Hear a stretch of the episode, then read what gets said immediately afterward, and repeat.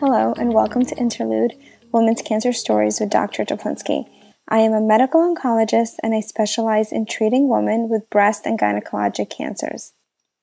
I started this podcast to share the journeys and experiences of women who are living with cancer.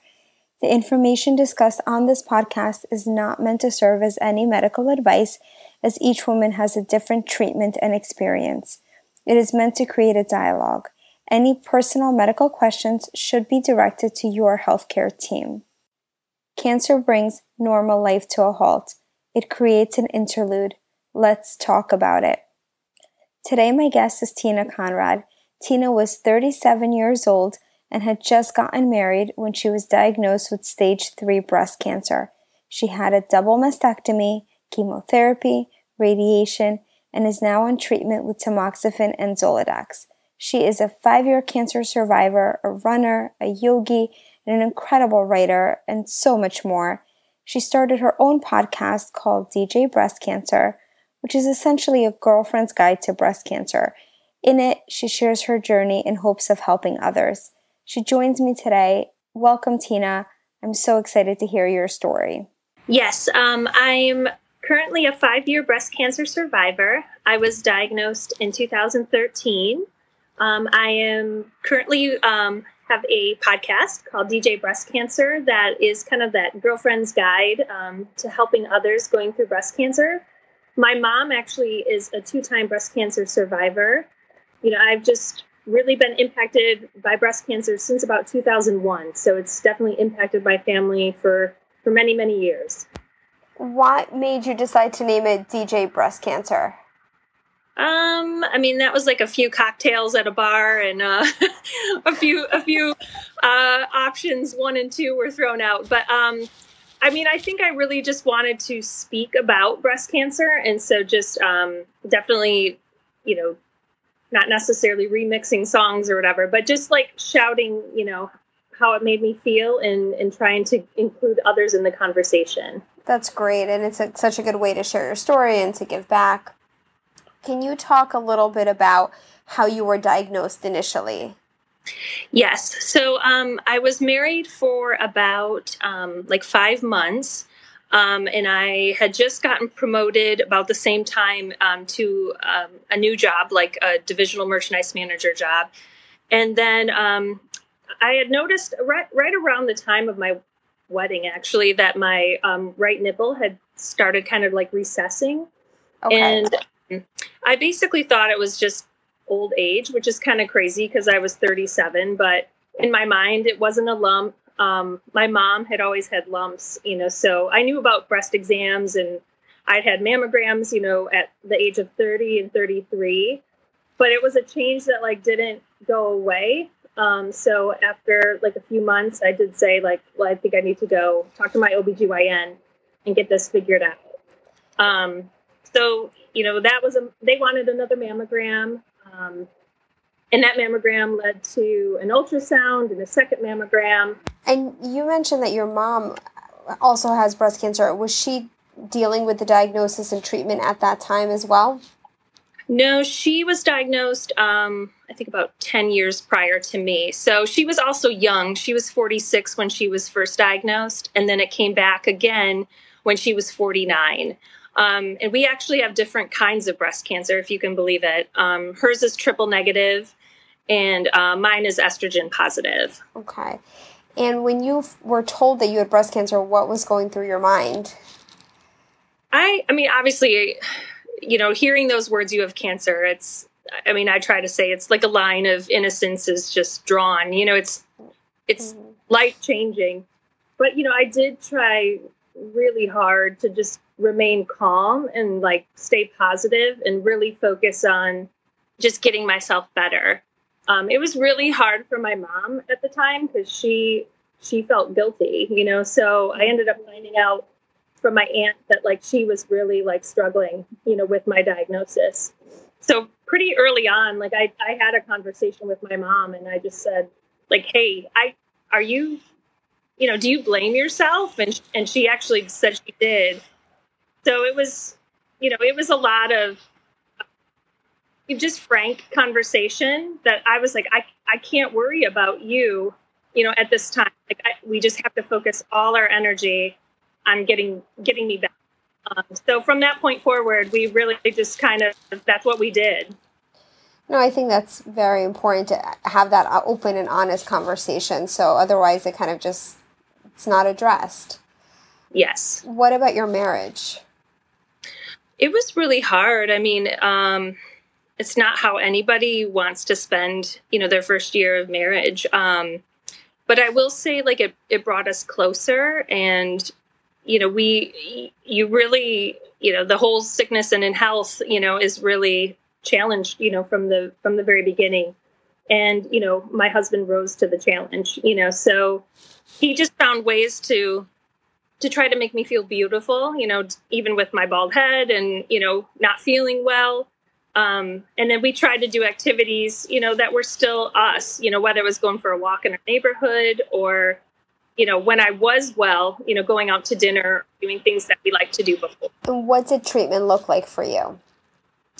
I did, um, uh, in total 16 rounds of chemo. So four of the adriamycin Cytoxan um, every two weeks, and that started, um, you know, short, shortly thereafter my diagnosis. And then I did um, 12 rounds of um, Taxol. After that, I did, um, and I had a mastectomy actually prior to chemo. Okay. And then I did um, 25 rounds of radiation. So you did mastectomy, uh, one side or both? Um, I did. I did both. One was a, um, you know, like a complete, you know, mm-hmm. and then mm-hmm. also also lymph nodes taken out on that side. Um, I think 15 lymph nodes removed as well. Can you talk about your decision to have the other breast removed? Yeah, I think given my mom's history, um, and then you know my cancer too, and it, and and at the time I probably didn't know all the information, but my my uh, cancer was lobular and ductal. Um, okay. So lobular can obviously, you know, move to the other breast pretty easily. Um, but I just, I don't know. I just was in a place with my mom's history. I just didn't want to like deal with it anymore. So you had mastectomy, chemotherapy, radiation, and what was after that? Um, after that, I did some tattooing on my nipples um, to get them, you know, just cosmetically um, done. And then um, from there, it was just it being estrogen positive. I take, you know, a pill daily of tamoxifen. And then um, at some point, um, my oncologist had gone to gone to like a conference and had found out about like the Zoladex shot, and in younger patients, you know, working quite well um, with it being responsive and estrogen positive. So he had recommended that as well. So I've been doing that um, about four years, and then tamoxifen about four and a half. So a lot of people talk about how you know they go through chemo and it really takes a long time to recover and kind of feel back to being yourself. What was your experience like? Um, most definitely. I mean, I I remember celebrating like you know when I ran my first mile, you know, after chemo, which was about a month afterwards. Um, but I think to feel completely normal, like you just felt like yourself, it it probably was beyond a year.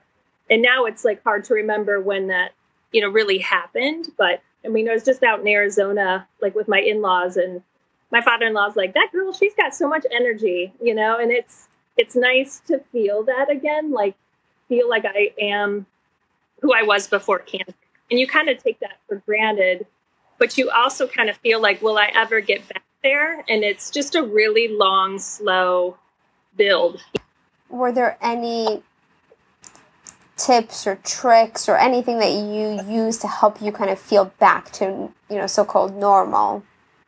I do think moving is important. Um, and so, whether that's yoga, whether that's walking, um, you know, whatever feels comfortable for your body, um, and obviously talk, talking to your doctor about it. But I mean, I did a yoga tape every single day of my um, like my medical leave, and it was just a tape at home that I did. I popped in a DVD. It's called Gentle Yoga, and like I felt like a real piece of like you know peace and serenity by doing that. And then you know when I couldn't always walk every single day of chemo, but as soon as I could, I did. You know, and I would walk as far as I could walk. Um, and then it was like the polar vortex crazy year, so I couldn't always walk, but you know, I tried to always keep moving. Did you work during chemotherapy?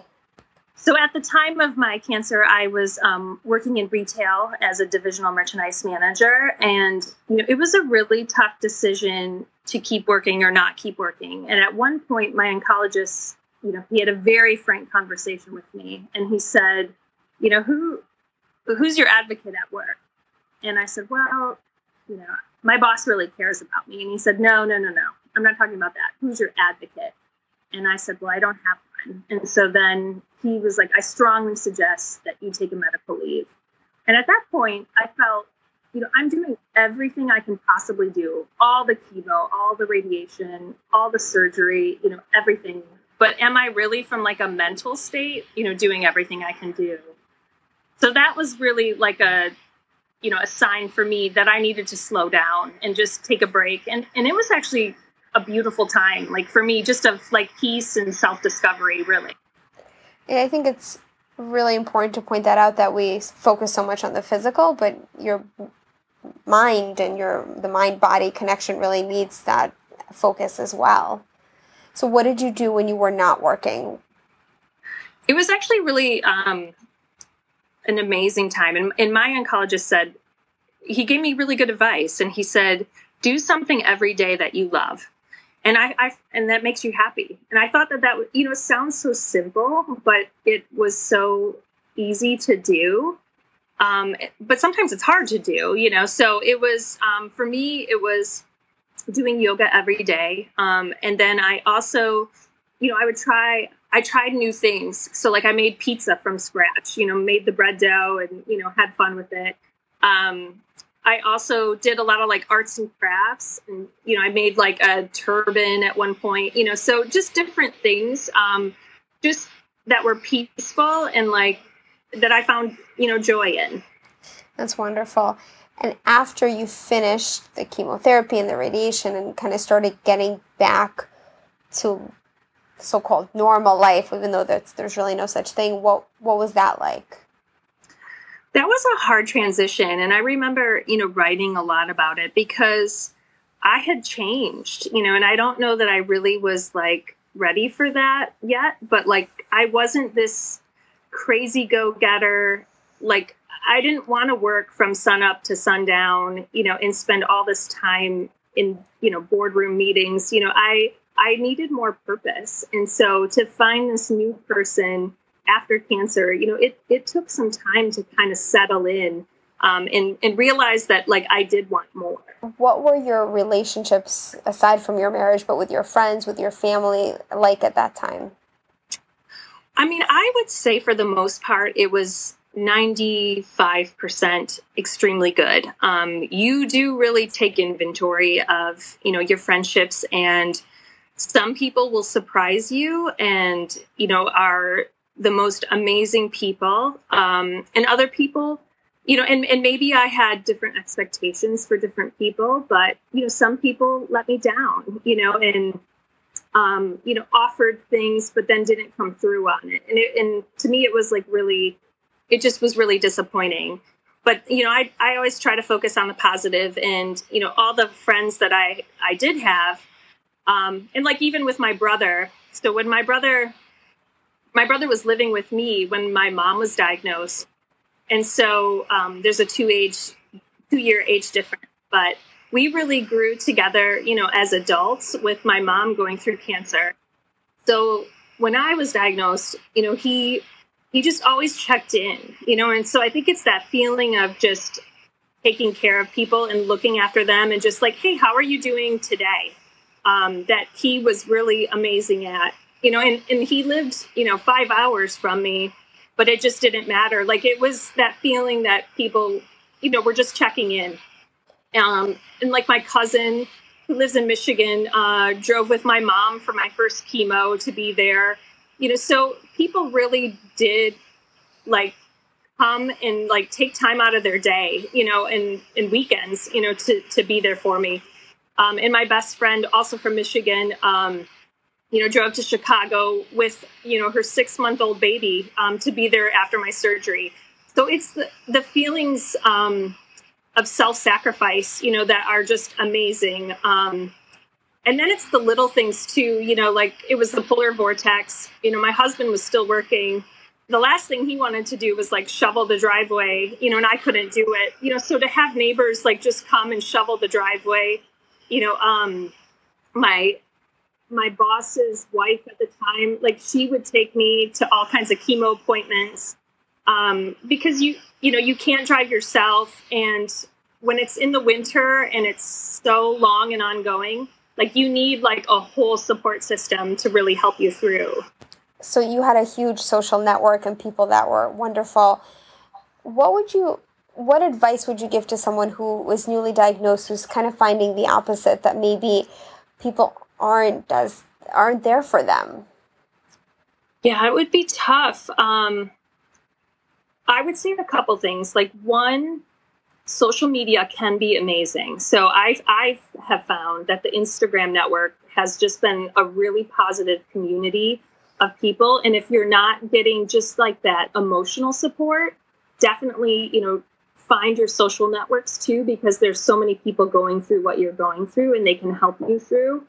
Um, another point too is um, I, I started a blog and it gets so tiring to try to communicate with everybody.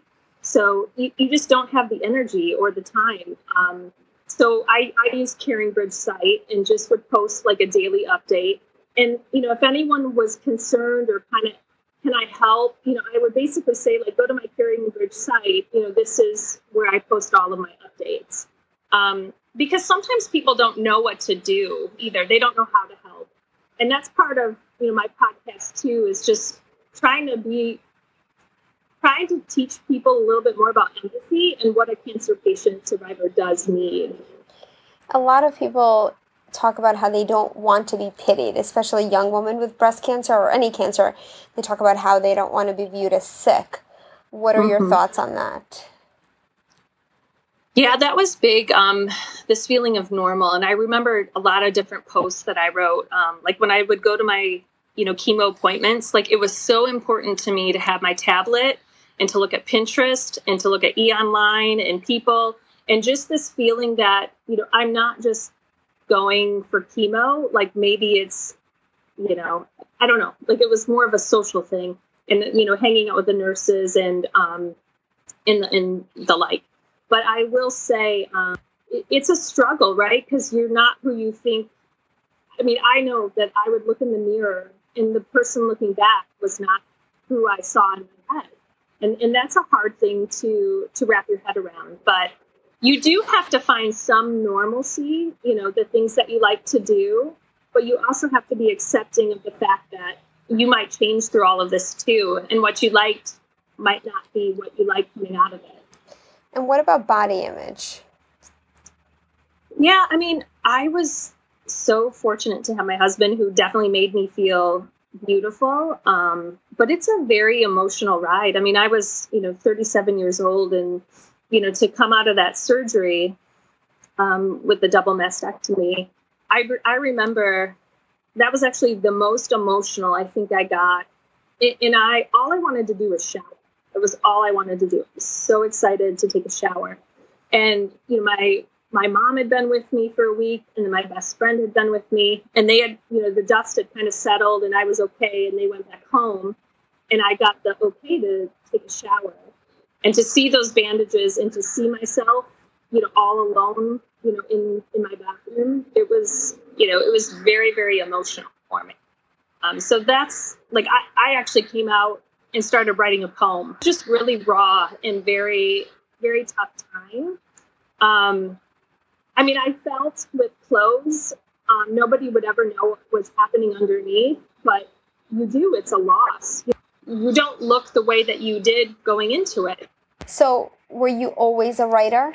Um, I would say that I did do some writing, you know, like in like in junior high days. Um, so a very long time ago. Um, obviously, within college, I was more focused on business and you know writing presentations and a lot of reading, and I just didn't really have as much time to explore writing. But um, it, you know, I remember like the first story that like came to my head when I was going through chemo, and it just burned through me with this like passion, and like I if I didn't put pen to paper, like I literally felt like I would have died, you know? So it was like the oxygen that I breathed. It just led me to places that I hadn't really been, you know, prior to my cancer discovery. And then from there, I felt, um, you know, I, have taken all of my blogs and you know different posts and poems that I've written, and that kind of helped to formulate you know my podcast um, with you know kind of outlining my my breast cancer journey. And were you active on social media before all of this happened? Um, I remember a friend encouraging me to do Instagram, so that really started. Um, and and I was not on Facebook at the time too. So it really did kind of spur me into um, social media just to find um, a network.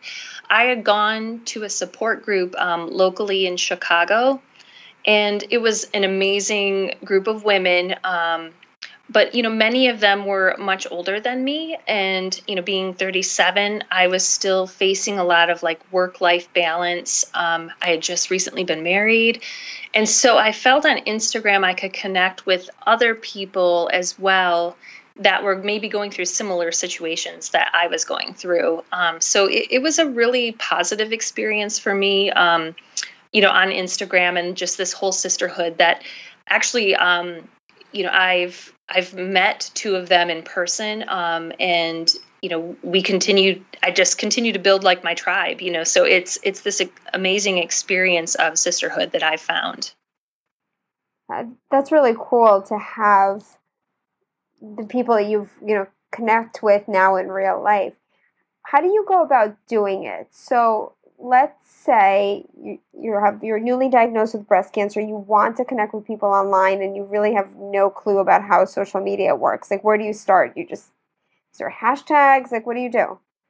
Yeah, I've I've actually found for my um, podcast, and I didn't really do this when you know I was first diagnosed, but um, I definitely find that the hashtag breast cancer um, that alone will definitely put you in contact. And then I would say that there's a lot of um, influencers. Um, so there's just people who you know have a lot of followers and you know have made a difference in the world. Um, um, and so I've kind of met you know followed them and then through that met other people and you know i i think you can kind of choose your tribe too you know so i try to find people who are really positive and like you know want to make a difference and you know have nice things to say about each people because you know i just believe we've been through a lot you know and, and i just want people's kindness and so there's so many great pink sisters out there um, and people that just support breast cancer in general. And I, I definitely feel like I've surrounded myself with them. You know, the, the whole finding your tribe and surrounding yourself with positive people. There's a lot of not so positive people online. Uh, have you dealt with that at all? Yeah, um, yeah. I, I, think I'm really lucky to just, you know, my my best friend. Um, I remember telling her about, you know, one negative comment I got, you know, and, and I'm really putting myself out there, you know, with my podcast, um, with a lot of my stories, you know, it, it's really, it's me, it's, you know, my personal journey and it's very raw at times. Um, and I remember telling her, you know, one of the negative comments um, about how one of my photos was propped or something, something ridiculous.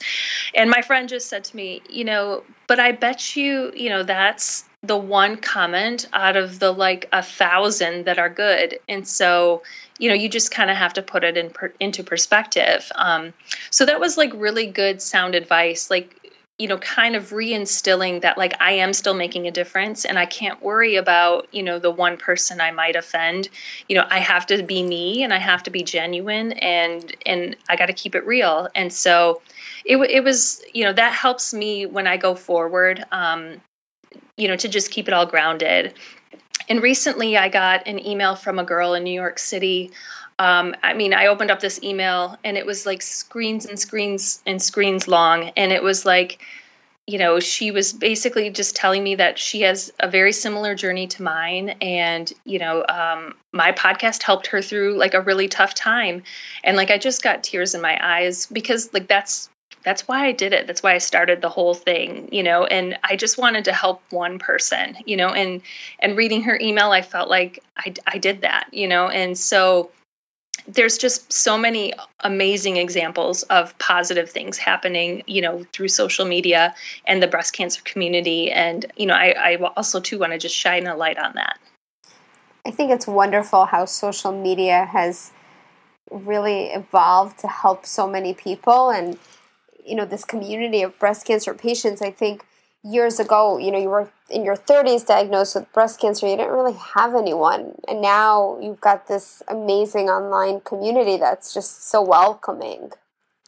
Yeah and and i'm 5 years out and so you know i want to be that inspiration to like what you can be after cancer you know so um, and I think it was amazing for me going through cancer. You know some people were just you know 3 to 4 months ahead of me and could give me so many tips and tricks and all of that. Um, and and so I try to you know give some of those tips and tricks back to people um, you know that are going through it or you know trying to figure out what does life mean after all of this. You know just just some of that wisdom that you have from from the journey. Of course.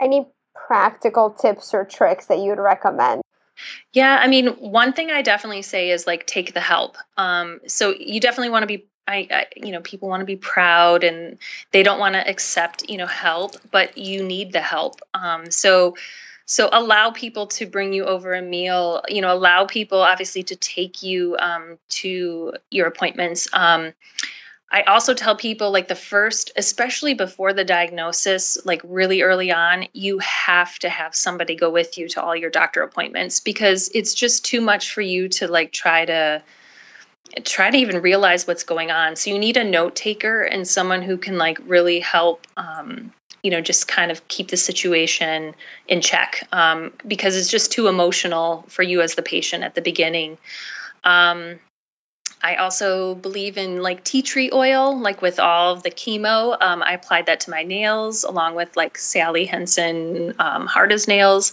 Um, I also believe in like the healing like inside as well as outside. So like I would in addition to the medication that they provided for like radiation, I would also um, like buy aloe plants, put aloe plants like also on the area of radiation, like in a, in conjunction with the medication that they provided. And then I would also drink um, aloe juice too that I just bought at like Trader Joe's because you know I mean I think healing is inside as much as outside too. So let's talk a little bit about a, a, major issue that young women face, so fertility and early menopause, and can you share about that? Yeah, I mean, I had had issues with fertility, um, you know, even before my marriage. So for me, it was kind of a diff- different situation. Um, but with being estrogen positive, I you know all the chemo and everything put me into menopause and then all the medications i take afterwards you know keep me in menopause. Um, so the tamoxifen and the Zoladex um, basically, you know, shut everything down. Um, so, you know, it's a difficult situation. Um, I experienced it, but I experienced it actually prior to cancer, um, where I didn't think like, you know, I was probably going to carry a child. And so um, cancer kind of put that nail in the coffin. But it that wasn't for me probably the hardest, you know, aspect of going through it because I kind of had faced that earlier in my 30s. That probably changes the game a little bit if you already had been thinking about that. What about early menopause with the Zoladex? Oh, that's yeah, that's like a whole that's a whole episode right there. Um, you know, I will give the tip of dressing in layers. Um, you, you know, the amount of hot flashes, and you know, there's just some mornings like between the hair dryer, the hot coffee, and just the room temperature setting that it's just like it's it's so overwhelming. Um, I don't feel like I'm as bad as some of my you know friends that like have to carry around like a personal fan, but um, it's it's just it can be really uncomfortable. Um, I feel that I've settled into it, but definitely, you know, I, I just try to dress smarter and dress in layers because you know even with um, if i get stressed or kind of thinking about something or embarrassed i feel like i get really really warm. Um, and that's kind of different than you know prior to cancer. Now did those symptoms get better as the years go on with the zoladex and tamoxifen? Yeah i would say um, when I first started on tamoxifen, it I just felt like I had the worst PMS like ever. Um, and I'm just kind of a chill person, so it was kind of like difficult. Like, who is this new raging hormone person? Um, but I think over time it just kind of settled in, and and I actually felt like when I started my Zoladex shot that I thought it maybe tempered, you know, the tamoxifen, but I've had conversations, you know, with different medical people and they thought, you know, it, it might have, but it also might just be that I'm further and further into menopause too. So it might not be anything with the Zoladex shot. But for me, I, I feel like I it's normal now, you know, and I don't really have too many side effects, if any, other than just, you know, some minor discomfort, hot flashes. But um, I, I feel pretty fortunate actually. And what about weight gain? Everyone always brings this up. Yes, and I for a while kind of used that as a crutch and you know definitely um, allowed that to be a reason and I, I agree that it is much harder to lose weight when you know your body's being thrown into menopause so i think you have to work that much harder um, i probably gained I would say about 20 pounds, 15 to 20 pounds after, um, you know, going through all of my cancer. And part of it was just, you know, I wanted to eat again. I wanted to, um, you know, enjoy life, you know, and so then you're also, you know, wanting to enjoy food and then, you know, you're thrown into this menopause. But I took, you know, I, I, basically at one point said, you know, I have to be accountable to my body. And I know that for reoccurrence, you know, as well, mm-hmm. like I have to get my weight in check and, and be healthy. So that was a really conscious effort that I made about, um, I would say about two years ago. And, and I've been very, very diligent from that. Um, so I, I just made some diet changes. Um, for me, sugar doesn't seem to like help my metabolism. Um, so I've just, you know, much more plant based, much less refined sugar. Um, and then just a lot of a lot more exercise and activity. And so for me, I feel like it was, um, you know, I, I'm back to kind of who I was before. It just took a lot more work to get there. Now, were you doing plant based, less refined sugar before the diagnosis?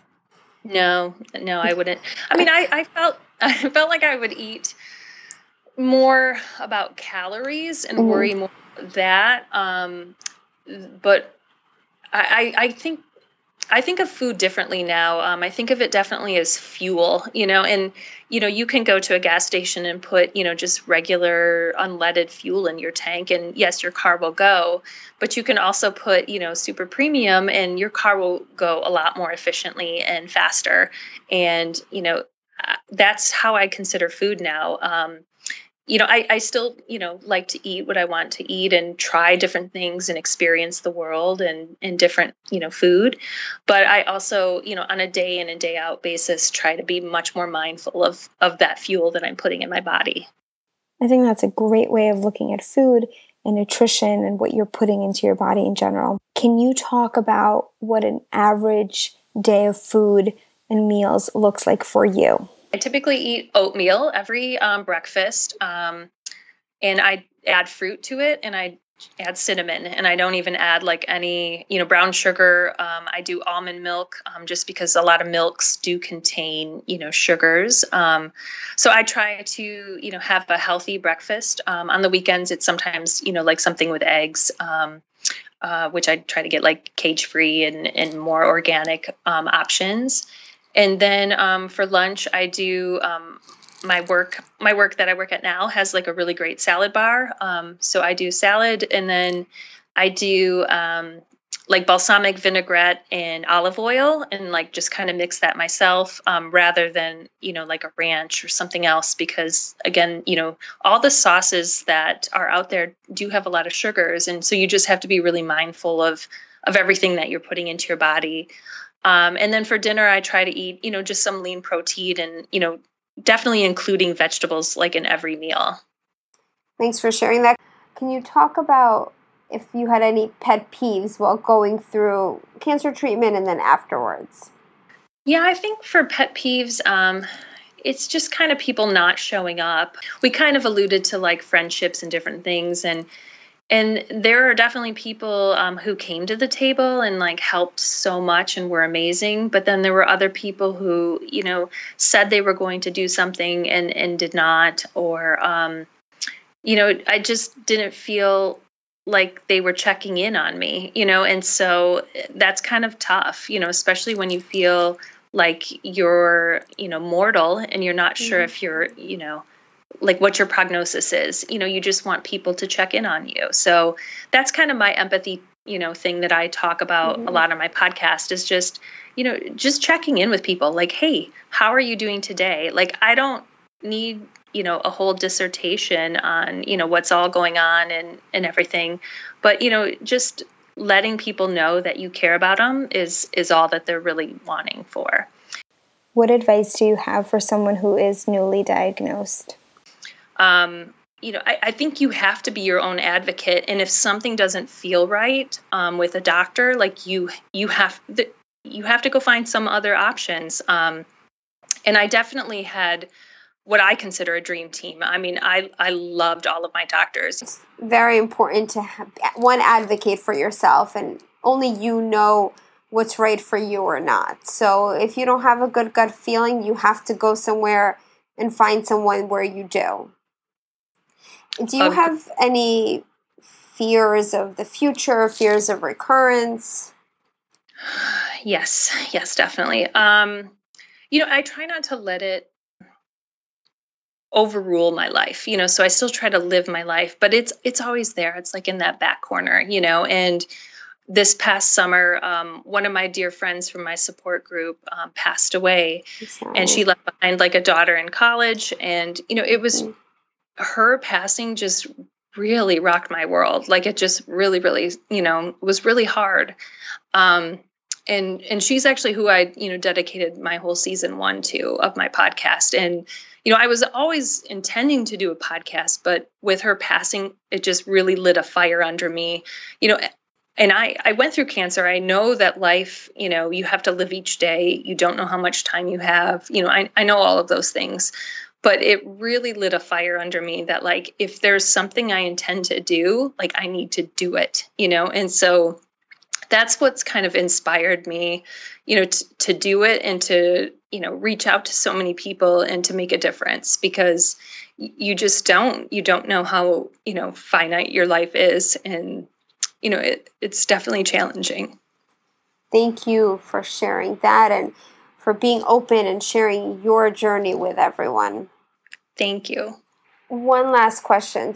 If you could sum this up in one word, what would you say? I've often said sisterhood. Um, to me, it's you know and, and i've heard the phrase like it's a club that you don't want to join but it's an amazing club of of, of people mm-hmm. um, and with breast cancer obviously it's mainly women but um, it's just really been this sisterhood of people that support one another and love one another and help one another through. And um, it, you just really, really find out some amazing friends and um, and, and pink sisters out there that like they literally would do anything for you. Um, so I, I mentioned that I met you know some on Instagram, and you know, we we actually met up um, about a year and a half ago in New York for an Avon 39 walk, and two of us did the walk, and another one wasn't able to do the walk, but she like joined us for a bridge, and we did a bridge together in New York, and it was just like a really emotional and amazing time. Um, and then we're just so active and like you know just such friends, you know, like um, on Instagram, and then we're actually meeting up this October um, together to to just kind of have fun and just you know be sisters. And actually, I think I'm going to take my recording information and we're gonna we're gonna record like a podcast together. Oh, that's so great. Yeah, we're excited about that. And then I've met some other um, podcasters too and like you know we're talking about how can we make our voices louder you know together as women we're we're just problem solvers you know so i think every woman feels that with another woman's help, we can be so much better, you know, and so much stronger than we are apart. And so I think it's just really taking that to a whole nother level. And just that sisterhood is so amazing. That is wonderful. Thank you so much for joining me today and for sharing your story. Thank you. It was awesome meeting you. Thank you for listening to my conversation with Tina. If you want to learn more about her experience, go listen to her podcast, DJ Breast Cancer, on iTunes, as well as follow her on Instagram at DJ Breast Cancer. I hope you enjoyed today's episode, and I have just one favor to ask. If you are loving the show and learning as much as I am from these incredible women, please take a moment to leave a rating and review on iTunes, as that is the best way to grow the show. I am really excited to continue to share more cancer stories with you over the coming weeks and months. You can head on over to my Instagram and Twitter pages at Dr. Teplinsky for more podcast news and updates, as well as interludecancerstories.com for today's show notes. Thank you again for all of your support thus far, and I'll be back next week with another amazing guest.